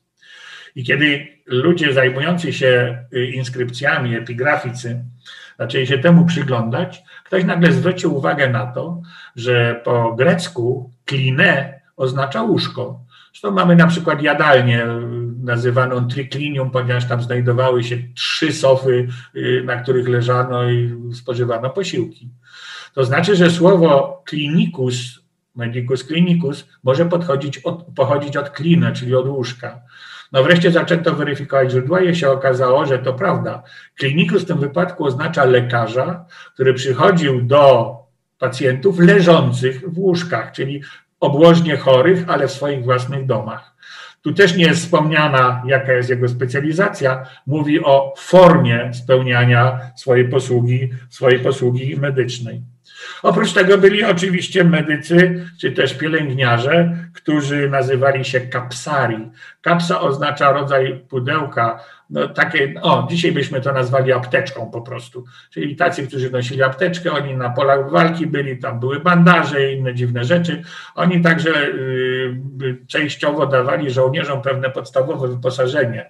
Żołnierze także ze sobą nosili pewne opatrunki. Y, i specyficzny sposób operowali rany, ale rany niegłębokie. Będzie to brzmiało dość dramatycznie, ale no tak to stosowano. Mianowicie, jeśli było cięcie i żołnierz po prostu krwawił, ale rana nie była specjalnie głęboka, wtedy owijano bandażami. Głównie były to bandaże lniane, później były także bandaże bawełniane. I generalnie bandażami bandażowano rany rany. Jeśli rana była głębsza i trzeba było zaszyć taką ranę, czy ją zamknąć, a jednocześnie nie było pod ręką ani kapsali, ani lekarza, w związku z tym każdy musiał medyk sobie sam, każdy żołnierz musiał sam sobie pomagać. Na czym to polegało? Oni mieli specjalny rodzaj agrawek. A to się nazywa fibula, ale tak naprawdę to rodzaj agrawek, ale równie dobrze można było użyć na przykład długich kolców y, jakiejś rośliny albo stworzyć jakieś takie małe patyczki typu zapałek. Tymi zapałkami, patyczkami lub nazwijmy to agrafkami przebijano w poprzek ranę, czyli jeśli ranę wyobrazimy sobie jako linię prostą z góry w dół, to w poprzek co jakiś czas ona była przebijana przez oba brzegi, czyli przeciągano taki ostry przedmiot. A następnie bawełnianym lub lnianym sznureczkiem kręcono na tym rodzaj ósemek, czyli owijano po kolei wedle każdego, wokół każdego patyczka, kręcąc tego typu ósemki czyli robiąc taki jak gdyby sztuczny szef bez przebijania rany, bo opierało się to wszystko o te poziome y, przetyczki, które, które zostały do rany włożone. Brzmi to dość boleśnie, ale było bardzo skuteczne i to był podręczny taki sposób, y, aby rany, rany zatamować. Tak więc ci lekarze, oni zajmowali się różnymi specjalizacjami, jak Państwu powiedziałem, nie za bardzo wiemy do końca jakimi. Dotychczas z całego Imperium Rzymskiego znamy mniej więcej około 200 imion lekarzy. To tam zależy od interpretacji, to jest około 180, 190, ponieważ tam często oni występują jako trianomina, czyli mają trzy imiona, nie zawsze jesteśmy pewni, kiedy jest podane jedno imię, czy to przypadkiem nie chodzi już gdzieś tam kiedyś wspomnianego lekarza. W każdym razie tych, tych lekarzy tyle imion znamy, ale oczywiście w całym Imperium Rzymskim było ich bardzo, bardzo dużo. Jednym z miejsc, które, gdzie prowadzimy wykopaliska, jest to miejsce, które tutaj na mapie jest zaznaczone jako nowe. To jest środek mapy na tym fioletowym tle. Jesteśmy na Limesie, czyli granicy rzymskiej, która teraz przebie- która przebiegała przez Dunaj, po Dunaju, czyli jesteśmy na obszarze Rumunii, na obszarze Bułgarii. Te fioletowo-żółta część to jest obecna, obecna Bułgaria. Tam znajdował się obóz legionowy. W tym obozie legionowym Oprócz komendatury, tu jest to nazwa Principia, oprócz różnych zabudowań, murów obronnych, jest taka czerwona budowla, która nazywa się Valetudinarium. Valetudinarium po łacinie oznacza nic innego jak szpital wojskowy. My wiemy, że w każdym obozie taki szpital musiał się znajdować, no ale nie są one odkryte, dlatego że większość obozów wojskowych znajduje się pod współczesnymi miastami. To, co Państwo tutaj widzicie, jest to najlepiej zachowany, jeden z największych, jeden z najwcześniejszych szpitali wojskowych. Zwróćcie uwagę, jaki jest jego plan. To jest cały szereg małych pomieszczeń zgrupowanych wokół wielkiego dziedzictwa, z otaczającym tutaj go korytarzem. Tutaj to zachwianie na fotografii po lewej stronie, taka dziwna budowla, to jest zachowana po prostu późniejsza budowla, niezwiązana ze szpitalem, ale ze względów tam różnych konserwatorskich musiała być zachowana. Jego plan jest tutaj po prawej stronie przedstawiony. jest interesujący, ponieważ jak widzicie, mamy takie systemy trójek. Dwie izby dla chorych rozdzielone przedsionkiem. Wejścia pod kątem prostym, żeby, żeby było tam cicho. Na środku takiego dziedzica są cysterny zaznaczone i taka mała budowla, która była budowlą, świątynią bóstw leczniczych. Ten szpital wojskowy, mam nadzieję, że zaraz się to uda uruchomić. O, przepraszam. Coś mi tu nawala. O, już jesteśmy. Chcę Państwu pokazać jego rekonstrukcję, żebyście widzieli, w jakich warunkach ci Rzymianie przebywali. To jest jego potężna bryła. On zajmuje obszar jednego hektara, czyli to jest bardzo duża budowla. W niej mogło przebywać około 10% stanu legionowego czyli to mniej więcej byłoby 600 pacjentów podzielonych na małe pomieszczenia. Od głównej ulicy mamy portyk, dlatego że chodziło o to, że kiedy było dużo rannych, gdzieś oni musieli być położeni najpierw, nim trafili do izby chorych i ten portyk do tego się nadawał. Mamy główne wejście do szpitala prowadzące na główny korytarz, No i tutaj akurat Państwo widzicie świątynię. Te inskrypcje, które się tu znajdują, zostały znalezione. One były poświęcone bóstwom leczniczym. To jest główny ołtarz, na którym składano ofiary. Były także figurki na postumentach. Mamy wewnętrzny, służący do rekonwalescencji portyk. Przez chwilę mignęło nam tam ognisko i to jest ognisko, które po lewej stronie będzie, które, gdzie przechowywano węgiel drzewny, który zimą służył do, do ogrzewania. Jest skład ceramiki, różnego rodzaju amfor. Tutaj jest jak gdyby odtworzone, my to znaleźliśmy w takim potłuczonym stanie, ale odtwarzamy, jak to wyglądało realnie. Jest także toaleta, czyli latryna. Jak mogliśmy się przekonać, w tej latrynie jednocześnie mogło przebywać 16 osób, a wiemy to stąd, że tutaj, gdzie jest taka wykonana pałka, która była gąbką owiniętą na drewienko służącą do celów higienicznych. No jest taka rynienka tam była i na tej rynience wy, wyżłobione przez, przez podeszwy mamy takich y, parę stanowisk, no i można obliczyć było ile, ilu tam żołnierzy było. Widzieliście Państwo jedną salę chorych, teraz widzimy całą, cały, cały ten szpital, jak on, jak, jak, jak on wyglądał od, od, od góry. Była to y, konstrukcja, która y, mogła być różnie zaadoptowana. Mianowicie ten szpital był przewidziany ze względu na to, że był bardzo szeroki korytarz, jako szpital, do którego dokłada się dodatkowych, dodatkowych chorych.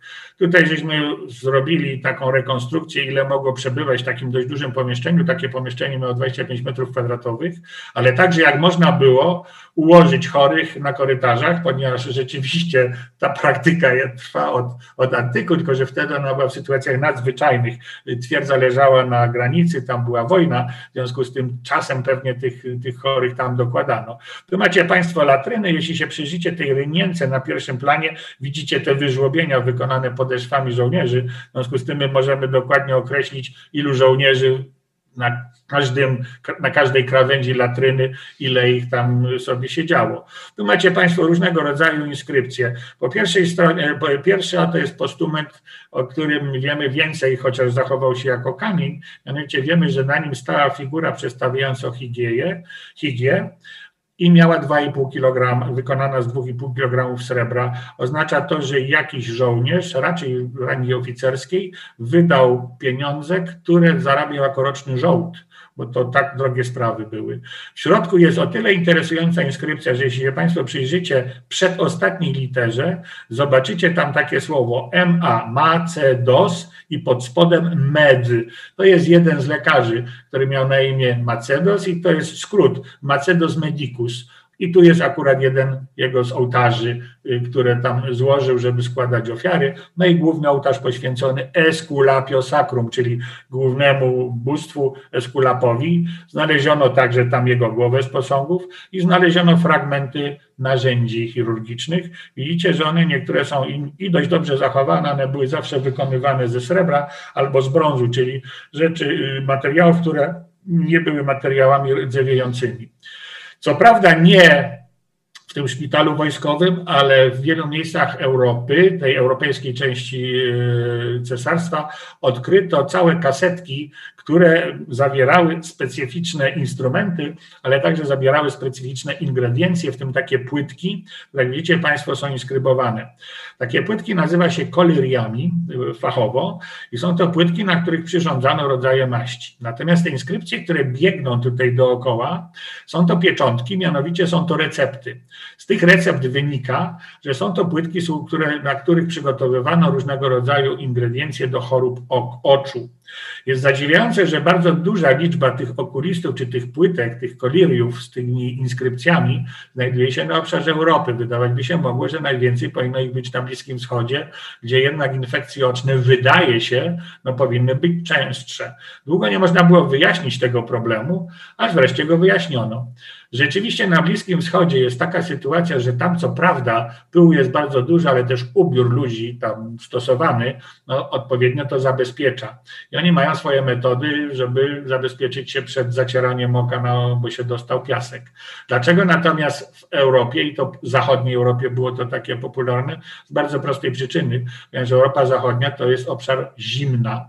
W związku z tym ludzie przebywali częściej, szczególnie jesienią i zimą, w zamkniętych pomieszczeniach Wtedy nie było pieców, tak jak mamy to dzisiaj, czyli z takimi kominami, ale ogniska paliły się bezpośrednio w pomieszczeniu, co powodowało, że te pomieszczenia cały czas były lekko zadymione. No i łatwo teraz Państwo połączycie intelektualnie różne informacje, no i zrozumiecie, dlaczego akurat tych medyków, lekarzy leczących infekcje oczne było potrzeba tak dużo w Europie Zachodniej, a, a nie na, na, na Bliskim Wschodzie. I ostatni element, który tu Państwu chcę powiedzieć. Oprócz leczenia lekarze zajmowali się także drugą częścią. Ja już Państwu mówiłem, że y, Grecy i Rzymianie przywiązywali dużą wagę do nastroju psychicznego chorych, ale równie ważne było to, co się dzieje po chorobie czyli rekonwalescencja. My nawet mamy zapisanych i zaliczanych do lekarzy medicus convalescentum, czyli medy, medyków zajmujących się rekonwalescencją. Ta rekonwalescencja mogła przebywać w obozie wojskowym, czyli na przykład oni zostawali dłużej tym szpitalu wojskowym i tam mogli sobie odpoczywać w tym zamkniętym portyku, ale bardzo dużo żołnierzy i to żołnierzy nie rangi oficerskiej, czyli nie wyższych szarż, ale zwyczajnych żołnierzy było kierowanych do sanatoriów z urzędu. Jedno z takich sanatoriów, to jest dobre odkrycie, dlatego go przedstawiam. Zresztą tych sanatoriów, jak Państwo wiecie, to taka propos jest bardzo dużo. Wszędzie tam, gdzie mamy po niemiecku bad albo mamy akwę różnego rodzaju, głównie to dotyczy Francji, Belgii, Holandii i właśnie Niemiec. Tam wszędzie, jeśli taka nazwa jest, możecie być pewni, że w antyku znajdowało się ośrodek leczniczy, że było tam sanatorium.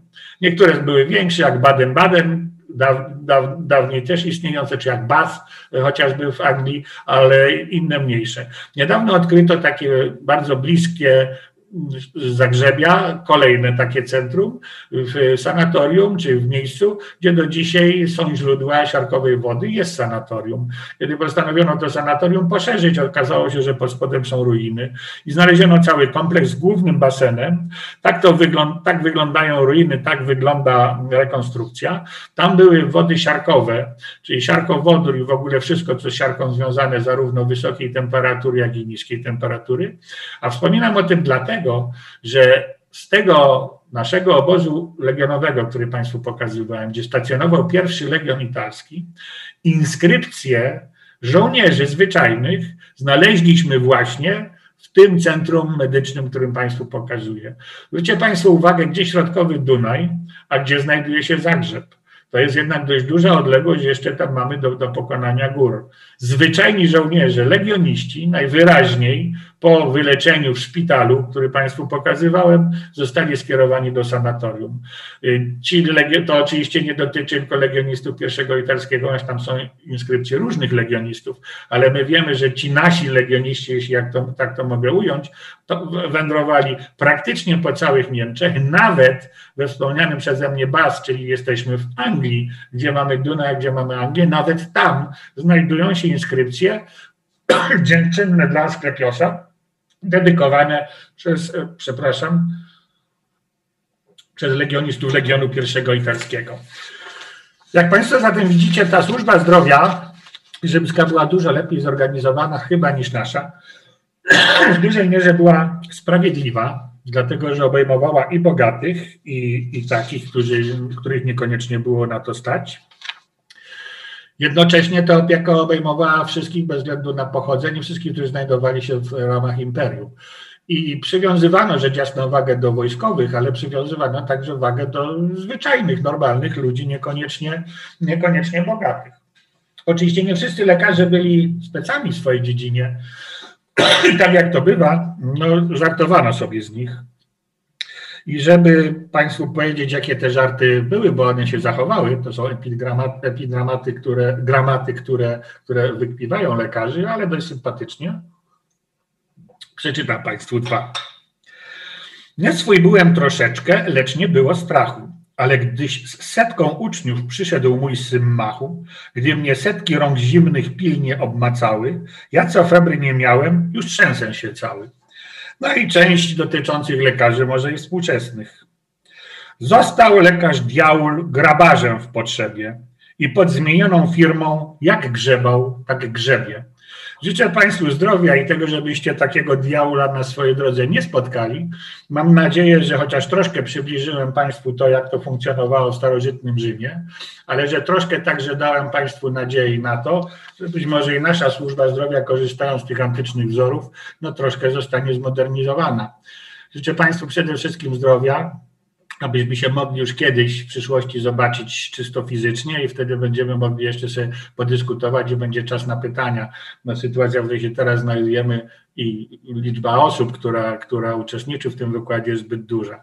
Ale jeśli Państwo będziecie w przyszłości dalej uczestniczyli w zajęciach i będą one mogły się odbyć face to face, wtedy możemy powrócić także do różnych pytań i tematów, który, o których Państwu mówiłem.